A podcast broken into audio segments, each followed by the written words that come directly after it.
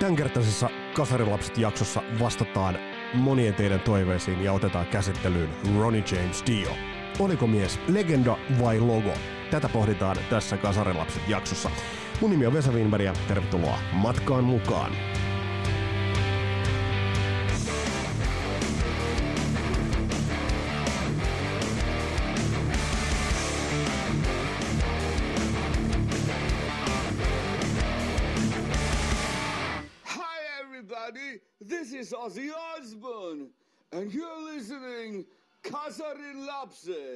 Osi! Osi oli pitkään halunnut mukaan, joten oli mun pakko se päästää, koska Osi ties, että tässä jaksossa tullaan käsittelemään edesmennyttä Ronnie James Dioa ja vähän Dioa bändinäkin ja ilmiönä. Mutta hei, kiitos kaikille palautteesta. Tämä on tosiaan jakso numero 73. On näitä tahkottu ja tullaan tahkoamaankin. Ja tuossa muun muassa Joni Kurra laittoi viestiä tonne Kasarilapset Facebookiin, että kiristääpä Vesa pikkasen tahtia, koska on tullut kaikki kuunneltua ja, ja uutta pitää tulla. No täältä sitä tulee ja kiristetään, kiristetään toki tahtia. Ja Juman kailta 72 jaksoa olette jaksanut kuunnella tätä päminää siitä nöyrä kiitos teille kaikille. Se on hienoa kuulla. Ja aiheita edelleen voi heittää, laittakaa niitä on tullutkin. Siellä on muutamia sellaisia bändejä, joista mä en osaa sanoa sen kummemmin. Kuten mä aikaisemminkin sanoin, että mä en ihan sellaiseen Wikipedia-meininkiin halua mennä. Mutta erittäin hyviä ideoita sieltä tulossa ja, ja muun muassa tonne loppukesällä ja syksyllä siellä on Wyatt siitä ja se Turbo, se on tulossa siellä vielä. Mutta tämänkertaisessa jaksossa käsittelyssä on todellakin Ronnie James Dio ja tämä ansaitsee ehdottomasti vakavan pohdinnan.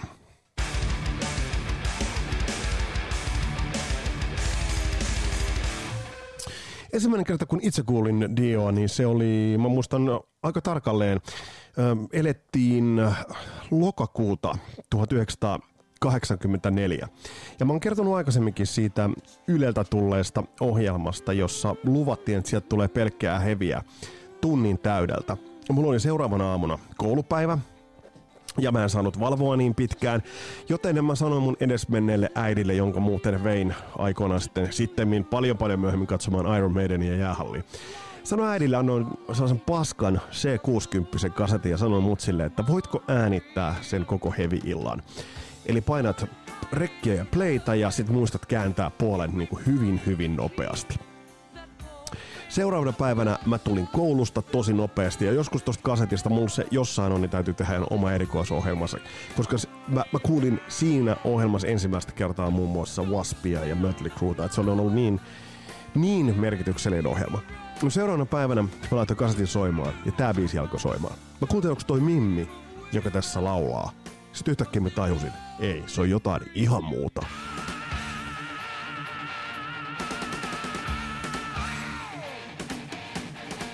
Toi ääni teki vaikutuksen ja nyt kun on tarkoitus avata se, että mitä Ronnie James Dio oli ja mitä hän ei ollut ja mitä hänestä olisi voinut tulla, niin meidän kannattaa pikkasen katsahtaa sitä, että mitä Ronnie James Dio on laulajana. Jos puhutaan hänen ihan, ihan silkasta äänestään, tosta silkasta suorituskyvystä äänessä, niin kaikista heavy metal laulajista, mitä tällä planeetalla on tallustellut, hän on ylivertainen. Täysin ylivertainen. Se, mikä hänessä tekee vaikutuksen, on myös tietty monipuolisuus. Tuossa äsken kuultiin herkkyyttä, siinä kuultiin voimaa, kun se biisi lähtee liikkeelle. Mutta hänestä löytyi myös ihan niinku silkkaa rock shouter vokalistia, josta erittäin hyvä esimerkki on Holy Diver-levyltä löytyvä Gypsy, eli jossa hän niinku päästelee. Kaverin, kaverilla ei ollut mittaa, mitähän se taisi olla pitkä, joku 133 senttiä suurin piirtein. Mutta se, että miten hän pystyy kompressoimaan äh, botnea tuohon ääneensä, oli aivan valtava. Tässä on hyvä esimerkki siitä. Eli siinä on se roso, siinä on se raspi, siinä on se valtava presenssi. Eli ennen kuin mennään tuohon Dion, tuon kaiken, kaiken muun osalta, niin täytyy tarkastella se, että että et miten hän ton äänen teki. Hänestä hän liikkui tarinoita, että hän oli ollut soittanut jotain helvetin pasuunaa tai jotain tällaista vaskipuhallinta, että se oli antanut hänelle ton hengitystekniikan. Ja tätä Dion ääntä kun tarkastellaan, niin on monia esimerkkejä siitä, että sä saatat mennä pikkasen ansaan ton sen äänen kanssa. Esimerkiksi Rainbow in the Dark biisin, jota mä nyt en tässä kohtaa soita, niin sehän on äärimmäisen helppo biisi.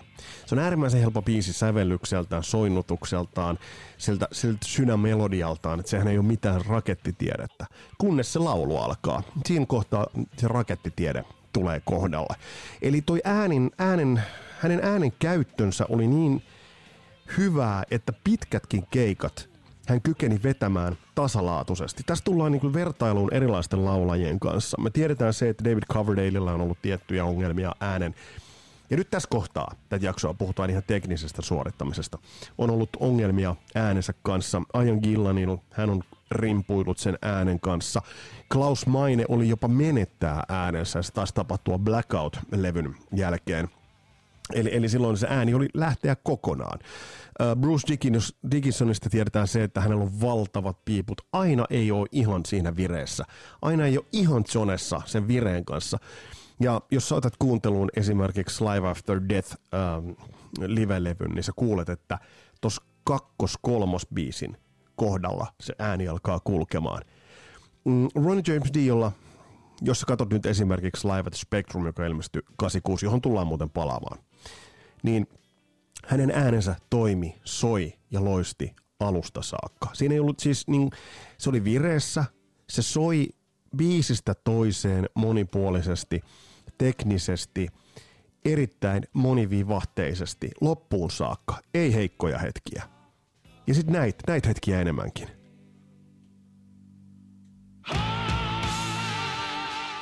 Mä nyt osaan sitä suoraa sanaa, se puristus, kompressio, eli se, se miten hänen se kroppa ja tekniikka ovat tuon äänen taustalla, niin, niin, niin se tekee tuosta hänen äänestään niin monumentaalisen ison ja tarkastelun väärti. Ja mä muistan aina, kun rokkimittarissa tämä video tuli, kun se hissi lähti sinne alas. Ja sitten mentiin. Ai saatana. Mutta mitä, mitä mä tässä sitten pämisen ja valitan itse asiassa, niin, niin mä, mä osoitan teille nyt sen, että miten kompleksinen hahmo Ronnie James Dio oli. Ja mitä hän olisi todellakin voinut tehdä hyvin, hyvin, hyvin toisella tavalla. Te huomaatte pointin, kun sitä kohti mennään. Fiilistellään tätä vielä hetki.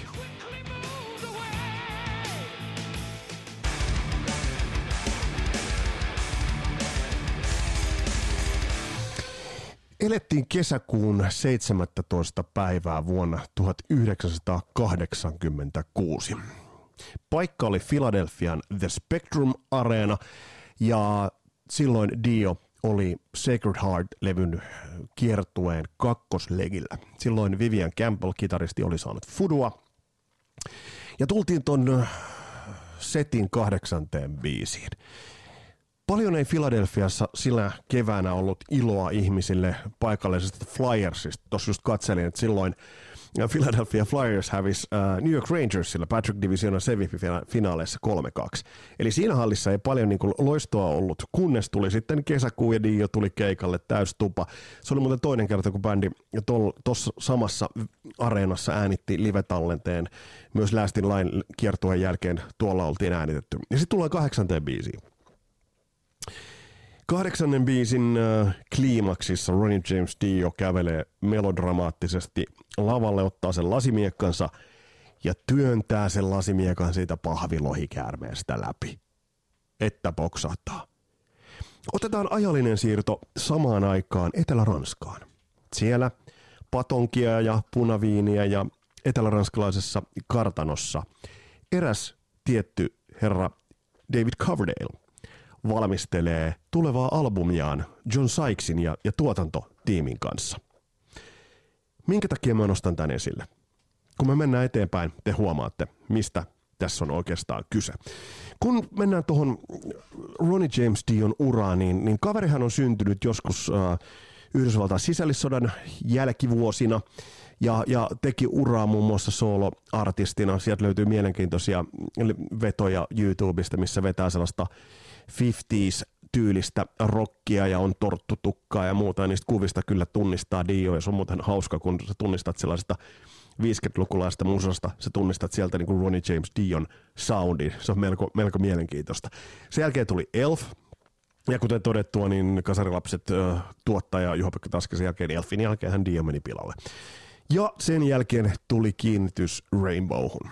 Ja tässä kohtaan tulee ne yhtymäkohdat David Coverdalein. Ja mä en kuljetan sitä David Coverdalea tässä pikku kiusaajana tässä rinnalta. Huomaatte sitten, että, että mikä funktio sillä on.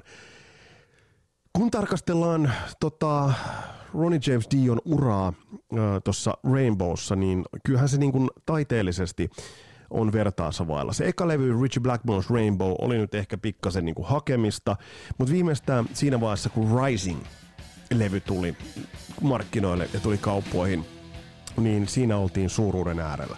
Siinä oltiin äärellä, sellaisen asian äärellä, että useat lahjakkaat muusikot laittoivat osaamisensa. Heitä tuotettiin, heistä tehtiin se, mitä he olivat, ja sen takia esimerkiksi Stargazerista tuli niin suuri biisi. Sä kuulet, siinä on nimenomaan toiminta, mä sanoin. Ronnie James Dio kompressio, se fysiikka sen äänen taustalla. Loistava tulkinta, loistava sävel ja vireessä.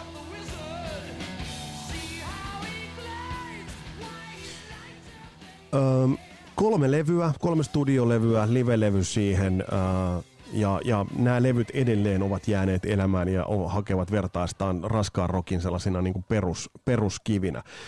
loistavasti löytyy siihen Richie Blackmoren kelkkaan, ja Richie Blackmoren tietysti tiedetään, että et, et, et mistä lähtökohdista hän, hän tuli. Hänet hän laitettiin Purplesta pihalle, Tommy Bowlin tuli kitaristiksi sinne. Se on muuten mielenkiintoista, pitäisi joskus perehtyä siihen Tommy Bowliniin, koska uh, Who Do We Think We Are-levy – vai oliko, ei, Come and Change the Band-levy oli, missä Tommy Bowlin soitti, niin, niin helvetin hyvää kitarointia. Mutta sitten kuitenkin Ron James Dion ura ei tuossa Rainbow-kelkassa kestänyt kovinkaan kauaa. Pitää muistaa se, että jos sä pysyt vokalistina kolme levyä plus yhden livelevyn Richie Blackmoren bändin laulajana, niin sä teet jotain asioita aika lailla ok ja oikein. Mutta se ura loppui sitten siihen, ja tästä tullaan sitten siihen, että ää, millaisen jäljen tämä jätti, jätti Dio. Dio jäi silloin, Ron James Dio jäi hengailemaan Jenkkeihin. Silloin Rainbow oli amerikkalaistunut, asuivat Connecticutissa, ja äh, Ronihan oli lähtöisin länsirannikolta ja kaipasi takaisin sitten äh, Kalifornia, jonne hän sitten muuttikin. Tässä kohtaa Black Sabbathilla meni hieman huonosti, tästä tullaan tällainen historiaosuuteen, mutta silloin Roy James Dio tapasi Tony Iommin, jonka kanssa oli puhetta, että, että Tony Iommi lähtisi Black Sabbathista perustamaan sitten ihan uutta bändiä. Mutta sitten sanoi, että hän, no, no mä haluan sitten tähän kuitenkin Bill Wardin rumpalin mukaan. Geezeristä ei puhuttu yhtään mitään. Se homma jäi asiat menivät eteenpäin ja sitten tuli jonkinnäköinen niin Ossin kanssa vielä joku, joku kiertue, minkä rääpäsivät kasaan. Mutta sitten miehet tapasivat uudestaan ja, ja kuinka mielenkiintoista, että Rainbow Bar Grillissä, jolloin sitten Tony Iommi, uh, Ronnie James Dion omien sanojen mukaan tuli vähän häntä koipien välissä, että hei, et voidaanko puhua ja voidaanko, voidaanko, voitaisiko me niin tehdä kimpassa, kimpassa jotain. Ja toden totta muuten tekivätkin. Öm, te tiedätte kasarilaisten kuulijat, että mä, mä rakastan Ossia, mutta mulle ei missään vaiheessa Osi Osbornin aikainen Black Sabbath ole juurikaan merkinnyt sen suurempia. Eli se, se ei ole ollut mulle se juttu. Mutta kyllähän isoja taikoja tapahtui siinä vaiheessa. Nyt muuten taas kuljetetaan ilmiötä nimeltä tuottaja mukana. Martin Birch tuli tuottamaan Black Sabbathin levyn Heaven and Hell. Ja onhan nyt niin kuin ihan perusteltua sanoa, että tässä kohtaa taiteellisesti Ronnie James Dio ja Martin Birch tulivat äh, pelastamaan Black Sabbathin uraa. Eli kyllähän tämä niin kuin oli taiteellisesti sillä tasolla. Ja tätä levy on muuten mielenkiintoista kuunnella, kun tätä vertaa. Tämä on tehty, oliko tämä mm, 80, tuottajana Martin Birch, just ennen kuin Martin Birch äh, meni tuottamaan Iron Maidenia. Ja miten paljon yhteneväisyyksiä näissä soundeissa on Maidenin soundeihin.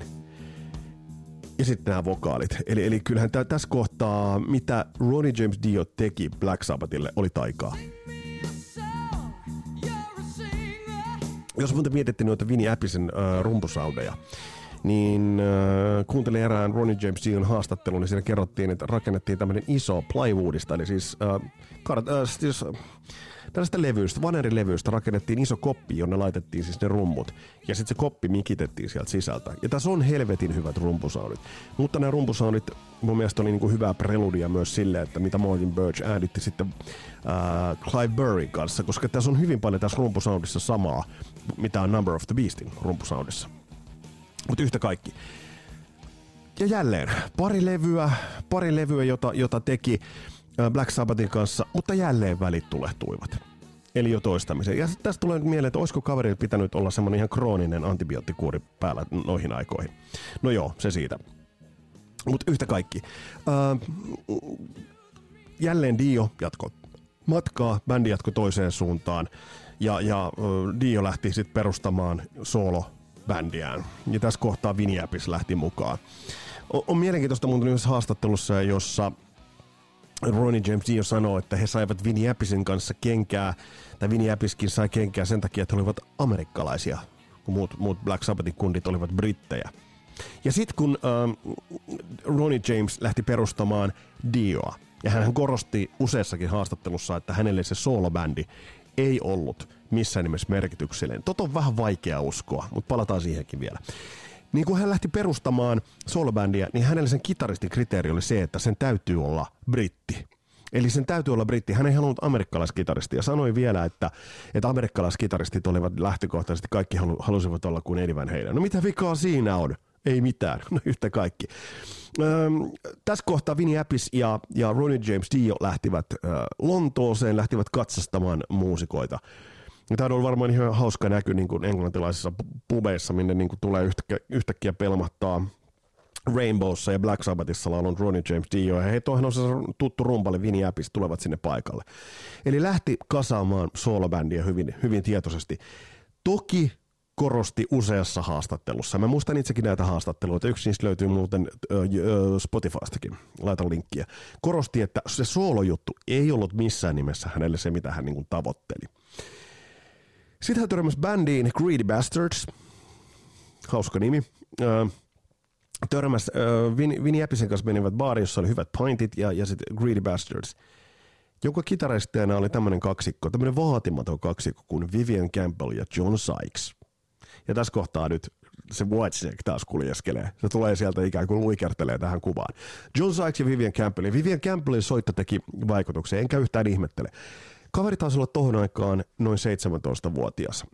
Ja mä nyt edelleen mietin sitä, niin kun, että olisi ollut ihan kiva olla kärpäsenä katossa siinä vaiheessa, kun samassa bändissä kitaristeina on kaksikko – uh, John Sykes ja Vivian Campbell. No Vivian Campbell valikoitu bändiin ja Jimmy Bain sitten basisti tuli siihen mukaan ja, ja erittäin erittäin hyvä, hyvä kokoonpano kaikkinensa. Tuosta on mielenkiintoista pohtia sitä, että siellä oli kaksi biisiä oli, oli valmiina Ronnie James Diolla. Eli toinen oli tosi jo kuultu, Don't Talk to Strangers, ja toinen biisi oli sitten, joka oli valmiina, oli tulevan levyn nimibiisi, jossa on ihan törkeä pitkä intro. Mä en tiedä, minkä helvetin takia se kiusallisen pitkä sumin, suhina intro on siihen laitettu, mutta nämä on näitä. Eli, eli oli aika hyvin jo niin kuin haarukassa se, että millaista musaa lähdettäisiin tekemään.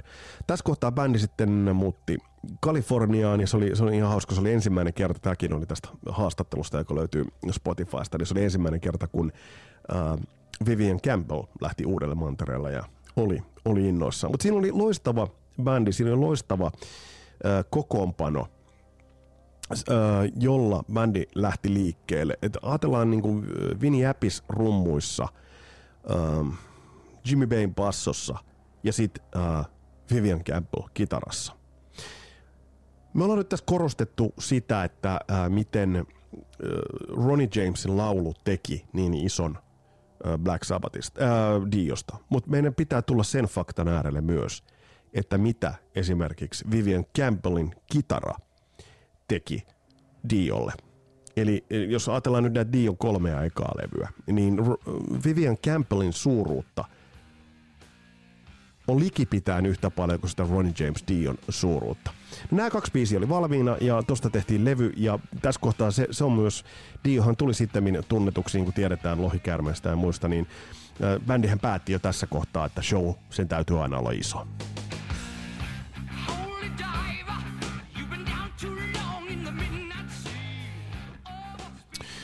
Öm, tässä ollaan sivuttu sellaista ilmiötä kuin tuottaja parikin kertaa. Ja sanoiko tämä Kasarin lapset podcastissa äh, jatkuvasti meille tuntuu olevan esillä se niin kuin tuottajan merkitys. Suurissa klassikoissa, suurilla bändeillä. Ajatellaan nyt siis, otetaan Martin Birch Black Sabbathille tai Rainbowlle tai varsinkin Iron Maidenille.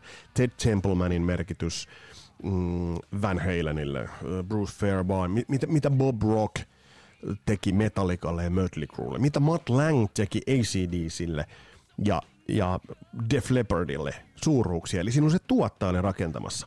On mielenkiintoinen poiminta on yhdestä Dion haastattelussa, jossa Dio itse sanoi, että ei hän tarvinnut enää tuottajaa siinä vaiheessa. Että et levyyhtiöt tarjosivat hänelle niitä ja näitä tuottajia. Että hän ei niitä tarvinnut. Hän itse tiesi, miltä bändi pitää soundata. No hyvä, ei siinä mitään. Mutta tässä aletaan päästä nyt siihen pointtiin, että minkä takia Dion suuruus musiikillisesti kapeni niin helvetin nopeasti. Et jos nyt katsotaan seuraavaa levyä, joka tuli tämän jälkeen, tässä jo esillä ollut äh, hienoja, hienoja biisejä sisältävä The Last in Line, niin verrattuna tuohon debyyttiin, niin taso laski. Siellä lähdettiin äh, duplikoimaan, toistamaan sitä samaa saplunaa, äh, ihan selvästi, että siellä on, siellä on niin kuin tavallaan löytää niitä sellaisia äh, yhtymäkohtia. Jos ajatellaan vaikka jotain ähm, We Rock-biisiä kärkeen, sille löytyy Stand Up and Shout ekat levyltä, vaikka We Rock on helvetin hyvä biisi. Ja kotimainen Kirill Babitsin veti sen loistavasti. Hei, tässä on muuten nyt Vivian Kämpelin suuruutta.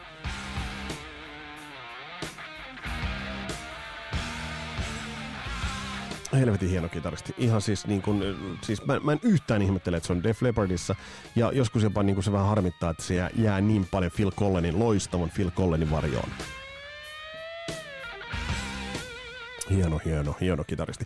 Mutta tasollisesti um, The Last in Line-levy, taso alkoi laskea. Ja kun mennään eteenpäin, niin tämä Ronnie James Dio teesi siitä, että et en mä tarvinnut tuottajaa rinnalleni niin tässä kohtaa kyllä se ego ja ääni alkaa puhua. Kaverin ääni ja itseluottamus oli sitä luokkaa. Et silloin kun bändi sanoo, että he tarvi enää ketään tuohon niin meitä tuottamaan, sanoko missään vaiheessa esimerkiksi Eri Van Halen, että en mä tarvitse Ted Zeppelmania tuohon tuottamaan. No ei sanonut. Ja mitä, mitä se teki sille suurulle ja levyjen määrä. Niin kuin tuossa edellisessä jaksossa todettiin se, että Van Halen teki ne ensimmäiset neljä listaykköstä – sen jälkeen, kun David Lee Roth oli lähtenyt bändistä.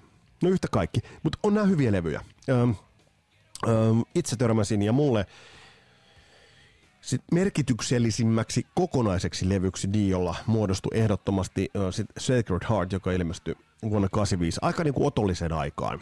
Siinä oli ollut tämä Hearing Aid, hyvän tekeväisyys Broggis taustalla. Siinä on muuten mielenkiintoista. Nyt kun tullaan tähän Dion egoon ja silleen, että hän heivasi näitä, selvästi hänelle jäi trauma näistä potkuista, mitä hän sai Rainbowsta ja Black Sabbathista. Sitten tulee tämä hyvän tekeväisyysjuttu. Siihen kasataan muusikot ympäri, loistavia kitaristeja. Kato niitä laulajia. Okei, no siellä on Jeff Tate alkuurallaan, Rob Halford, loistava. Joo, mutta sitten siellä on jotain Don Doggenia ja muita. Missä olivat silloin vaikka Bruce Dickinson tai David Coverdale. Ehkä heillä oli jotain muuta tekemistä, vaikka levyjä. No joo, yhtä kaikki. Mutta kuitenkin ähm, Ronnie James Diosta tuli hyvin tuttu kasvo myös meille suuliskan heavy Ja tämä Sacred Heart-levy oli sellainen, joka herättää aika paljon niin kun, ö, kysymyksiä siitä, että mikä oli ö, se biisinkirjoituskynä. Se oli helvetin terävä. Mutta sitten tullaan siihen dilemmaan, sitten tullaan siihen asiaan, joka oli niin tärkeä Ronnie James Diolle. Ne oli ne kaiken näköiset ökkömönkiäiset ja mörököllit ja lohikäärmeet. Ja sitten tullaan biisin Rock and Roll Children, joka itse asiassa olisi loistavia, oli loistava anthem sille nälkäiselle 80-luvun puolen välin äh, nuorisolle, jolle tämä musiikkityyli, joka niin kuin alkoi kasvattaa sitä niin kuin suosiota ja populariteettia, niin ihan, sitä on vaikea tästä ajasta tajuta, että miten, miten nopeasti se otti jengoja. Ja tämä on hieno kohta muuten, tämä. Bang yeah. Mitä se muuta tuohon sanot? Tästä biisistä on äh, tuossa 86 julkaistulla äh, DVDllä Live at Spectrum äh, on kohta, kun bändi vetää tätä, siellä nuoria mimmejä yleisössä. Ja sitten samaan aikaan mietit, että se kaveri taistelee siellä niiden niin lohikäärmeiden muiden kanssa. Tämä oli hänen valintansa. Olisiko ehkä kannattanut valita toisin? Tässä kohtaa nyt sitten tullaan siihen egoiluun ja siihen niin kuin Ronnie James Dion egon merkitykseen tälle koko touhulle. Kitaristi, joka oli tehnyt suuria ja teki suuria myös Sacred Heart-levyllä, Vivian Campbell, sai lähteä se britti, jonka Ronnie James Dio kolmea, neljää vuotta aikaisemmin kävi naaraamassa sieltä lontoolaisesta pubista, ja tilalle tuli täysin nullitetti bändi Geoffreyan kitaristi Greg Goldie, joka soitti jo ihan sen paskan soolon tuolla Hearing levylläkin. Eli siinä live-levylläkin, live-DVDlläkin näkyy se, että silloin semmoinen niin kuin mitätön wingman tykittämässä siinä, siinä sivussa. Ja jos nyt ihan rehellisiä ollaan, että millainen kitaristi niin kuin Greg Goldie oli verrattuna loistava Vivien Campbellin, niin, niin ei kaksinen. Ja tässä tulee nyt taas, kuljetetaan nyt taas sitä valkoista kärmettä. Siinä missä Ronnie James Dio hankkiutui eroon tuottajista, hommasi tuollaisia niin kakkosketjun muusikoita bändiinsä sen jälkeen, kun noin kolme ekaa levyä oli tehty. Mitä tässä kohtaa teki esimerkiksi Van Halen tai mitä tässä kohtaa teki ennen kaikkea Whitesnake? Mm, David Coverdale hän teki sen, että heivas ne kiusalliset ajat pois siitä bändistä. Oli varmasti ihan yhtä kusipää kuin Ronnie James Diokin, mutta hän tiesi mitä hän teki. Hän hommasi oikeat kaverit siihen bändiin, jotka kykenivät rakentamaan sen kaupallisen menestyksen. Ja nyt jos sanotaan sitä, että eihän Ronnie James sitä halunnut, hän oli heavy ja se oli ihan paskapuhetta. Tässä bisneksessä ollaan sen takia, että voidaan soittaa isoille yleisöille. Kuten Jon Bon Jovi on kerran hyvin sanonut, että on bändejä, jotka sanoo, että halutaan soittaa pienille klubeille. Paskan marjat. John Bon Jovi sanoi hyvin. Mä haluan täyttää aavikon ihmisillä. No yhtä kaikki. Öö, sitten tämä tematiikka, missä ähm, Ronnie James Dio pyöri, niin oli vähän niin kuin kaksijakosta. Sillä oli kaksi jako, sillä oli erittäin potentiaalisia biisejä, jotka olivat muun muassa niin kuin leffa soundtrackilla, Hungry for Heaven esimerkiksi. Ja sitten oli se, niin kuin se toinen, toinen puoli, sitten oli, oli ne lohikäärmeet ja vaikka se Sacred Heart, joka on hieno, erittäin hieno biisi niin oisko tässä kohtaa kannattanut heivata se Dungeons and Dragons taijat takavasemmalle ja lähteä puskemaan kohti sit isoa markkinaa vähän yleisymmärrettävämpää ilmaisua? Ja tätä voidaan pohtia. Mutta toki, tämä oli se, mitä Ronnie James halusi, ja tämä oli hänen linjansa. Mutta turha oli tässä kohtaa enää sanoa sitä, että että ei hänelle se niin kuin solo-ura merkitse. Hän piti päänsä, mutta hän piti aika liiankin monessa kohtaa sen päässä. Tuossa kohtaa hän alkoi sitten myös niin kuin roimia muita bändejä ja vähän niin kuin osoittelemaan sormella Poisonia ja muiden suuntiin, että, että paskaa ja että tämä hänen niin kuin heavy metallinsa on se, niin kuin se oikea tapa. No totta kai sun täytyy uskoa siihen, mitä sä teit, mutta aika monessa kohtaa alkoi tuntua siltä, että se valtava ääni oli yhtä kuin hänen egonsa. Ja sen ympärille rakentui kaikki, millään muulla ei ollut väliä. Ja sitten se kokonais, kokonaispakka kärsi siitä. Mä muistan, kun levy Dream Evil ilmestyi, niin se oli karsea pettymys. Et, et mä, en, mä en saanut siitä niin biisinkirjoitus, ähm, biisinkirjoitus mielessä en saanut irti. Ja jos, jos ollaan nyt ihan rehellisiä, niin mä en äh, Dion tuotannosta enää Sacred Heart-levyn jälkeen saanut millään tavalla kiinni, koska taso laski soundillisesti ja soitannollisesti niin rankasti. Siellä oli ajoittaisia hyviä hetkiä, ajoittaisia hienoja kitaristeja, hienoja muusikoita. Mielenkiintoista muun muassa, että Jens Johansson sitten min uh, Stratovariuksessa soittanut kiipparistia, joka soitti sitten myös Ynka, Yngviä Malmsteinin bändissä. Uh, piipahti Dios. Siellä piipahti paljon muusikoita. Mutta tässä kohtaa taso laski. Ja tässä voidaan nyt kääntyä siihen, että olisiko se taso laskenut – jos Ronnie James Dio olisi luonut sellaisen tandemin jonkun tietyn tuottajan kanssa. Tämä ei ole pois mitään siltä, että, että, että mitä hän laulullisesti teki, mutta tuotannollisesti ja taiteellisesti taso laski pahasti. Ja mitä samaan aikaan nyt, kun jos viimeisen kerran tähän sitten niin kuin lui kerrallaan sen valkoisen käärmeen kanssa ja David, David Coverdale kohortin kanssa. 87. Lista ykköseksi Billboardilla. Menestys ties miten monta kertaista platinaa. Ja tässä niinku voidaan pohtia se, että varmasti David Coverdalein ego on huikea. Äänihän ei ole yhtä huikea kuin on, oli Ronnie James Diolla. Mutta jos nyt katsotaan sitä, että mitä, se bisnessilmä, millä hän paino, niin se on ihan, ihan, ihan niin kuin toista luokkaa. se, minkä sitten taas kuitenkin Ronnie James Dio osas loistavasti, niin mä oon monta kertaa miettinyt sitä, että – se osasi naulata sellaisia, mitä mä nyt sanoisin, one-linereita, makean kuulosia juttuja, niin kuin Holy Diver, häh, uh, Rainbow in the Dark. Uh, on siellä varmasti jonkinnäköinen viesti, mutta sellaisia äh, niin kuin mainioita mainoslauseen omasia heittoja.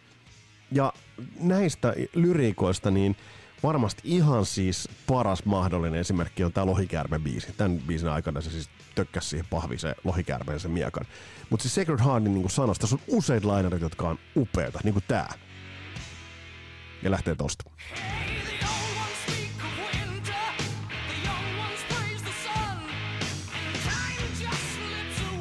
Time just slips away. Siis niin kuin nuoret puhuu kesästä ja vanha, vanhat tietää, että talvi on tulossa. Ja tässä on niin paljon sellaista, tulee niin kuin kylmät väreet. Siis, ää, loista, loistavaa, loistavaa tematiikkaa.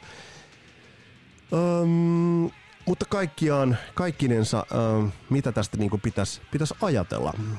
Mitä Ronnie James Diosta pitäisi ajatella niin kuin osana tätä, tätä niin kuin isoa skeneä? Ää, sen äärelle on hyvä jopa pysähtyä.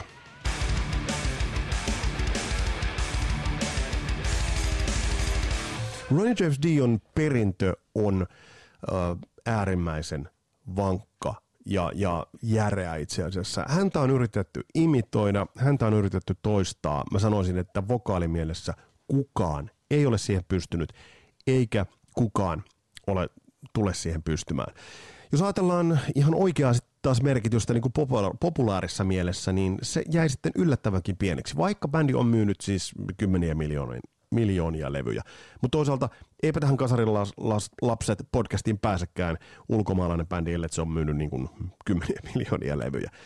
Mm, Dion aikainen huipputuotanto jäi ö, melko ohueksi. Vaikka Dio teki ö, musaa aina niin kuin kuolemaansa, vatsasyöpään kuolemaansa saakka, niin, niin Dion levyistä kolme ensimmäistä ö, ja niissäkin pieni tasolasku tapahtui ja se, sen trendin ö, teki, niin se tuotanto jäi pikkasen ohueksi. Diostahan tuli logo. Dio, Diosta tuli ö, tietyllä tapaa tuli samanlainen ilmiö kuin Lemmy Kilmister oli, oli ja on edelleen. Eli siitä tuli synonyymi heavy metal. Siitä tuli vähän niin kuin heavy metallin Adidas-raidat. Ö, eli hänestä tuli sen, sen Devil Hornin kanssa, niin hänestä tuli mm, synonyymi paljon monille asioille raskaammassa rockissa. Kun katsoo tuota 86 julkaistua livelevyä, niin tajuu sen taian. Kyllähän siitä niin kuin helposti tajuaa, että mikä se Dion valtava, valtava taika oli. Ääni, karisma, se kaikki. Mutta toisaalta siinä oli vähän sellainen pienen miehen syndrooma. Eli se ego kasvoi yhtä isoksi kuin se ääni, ja tiettyjä kompromisseja Ronnie James Dion olisi ehkä kannattanut tehdä Toki hän veti uransa varmasti kuten halusi, mutta hänestä olisi voinut tulla huomattavastikin suurempi. Jääkö kaikki niin sen äänen alle? Muun muassa tuotanto, muun muassa biisit, muun muassa bändin jäsenet. Tätä on hyvä pohtia, kun pohditaan ö, pientä suurta miestä, pientä suurta jättiläistä, heavy metallin sitä suurta, suurinta ääntä, eli Ronnie James Dioa. Ja sitten kun sä otat siihen vertailuun, otat, niin otat muita vokalisteja, vaikka Bruce Dickinsonin tai ot, otan nyt sitten vaikka toi DC, niin kuinka monta helvetin hyvää levyä he ovat tehneet, miten se heidän ura on rakentunut, niin, niin siinä huomaa tämän suuren suuren eron. Olisiko ne lohikäärmet kannattanut laittaa menemään? Tätä on ehkä hyvä pohtia.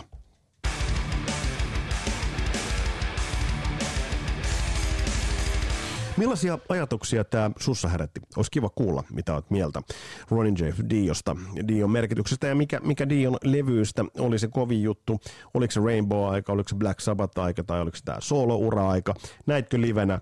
Öö, mikä biisi kolahti parhaiten, ja Elfistä nyt ei puhuta, vaikka tuottaja Taskinen niin haluaisikin. Tässä oli tämänkertainen jakso. Ronnie James Diosta, ja Dion tullaan varmasti vielä palaamaan. Sieltä löytyy kyllä myös, myös pointteja, joita kannattaa nostaa esille. Laita kommentteja tulemaan. Mun nimi on Vesa Wienberg ja mukavaa, että olit matkassa mukana.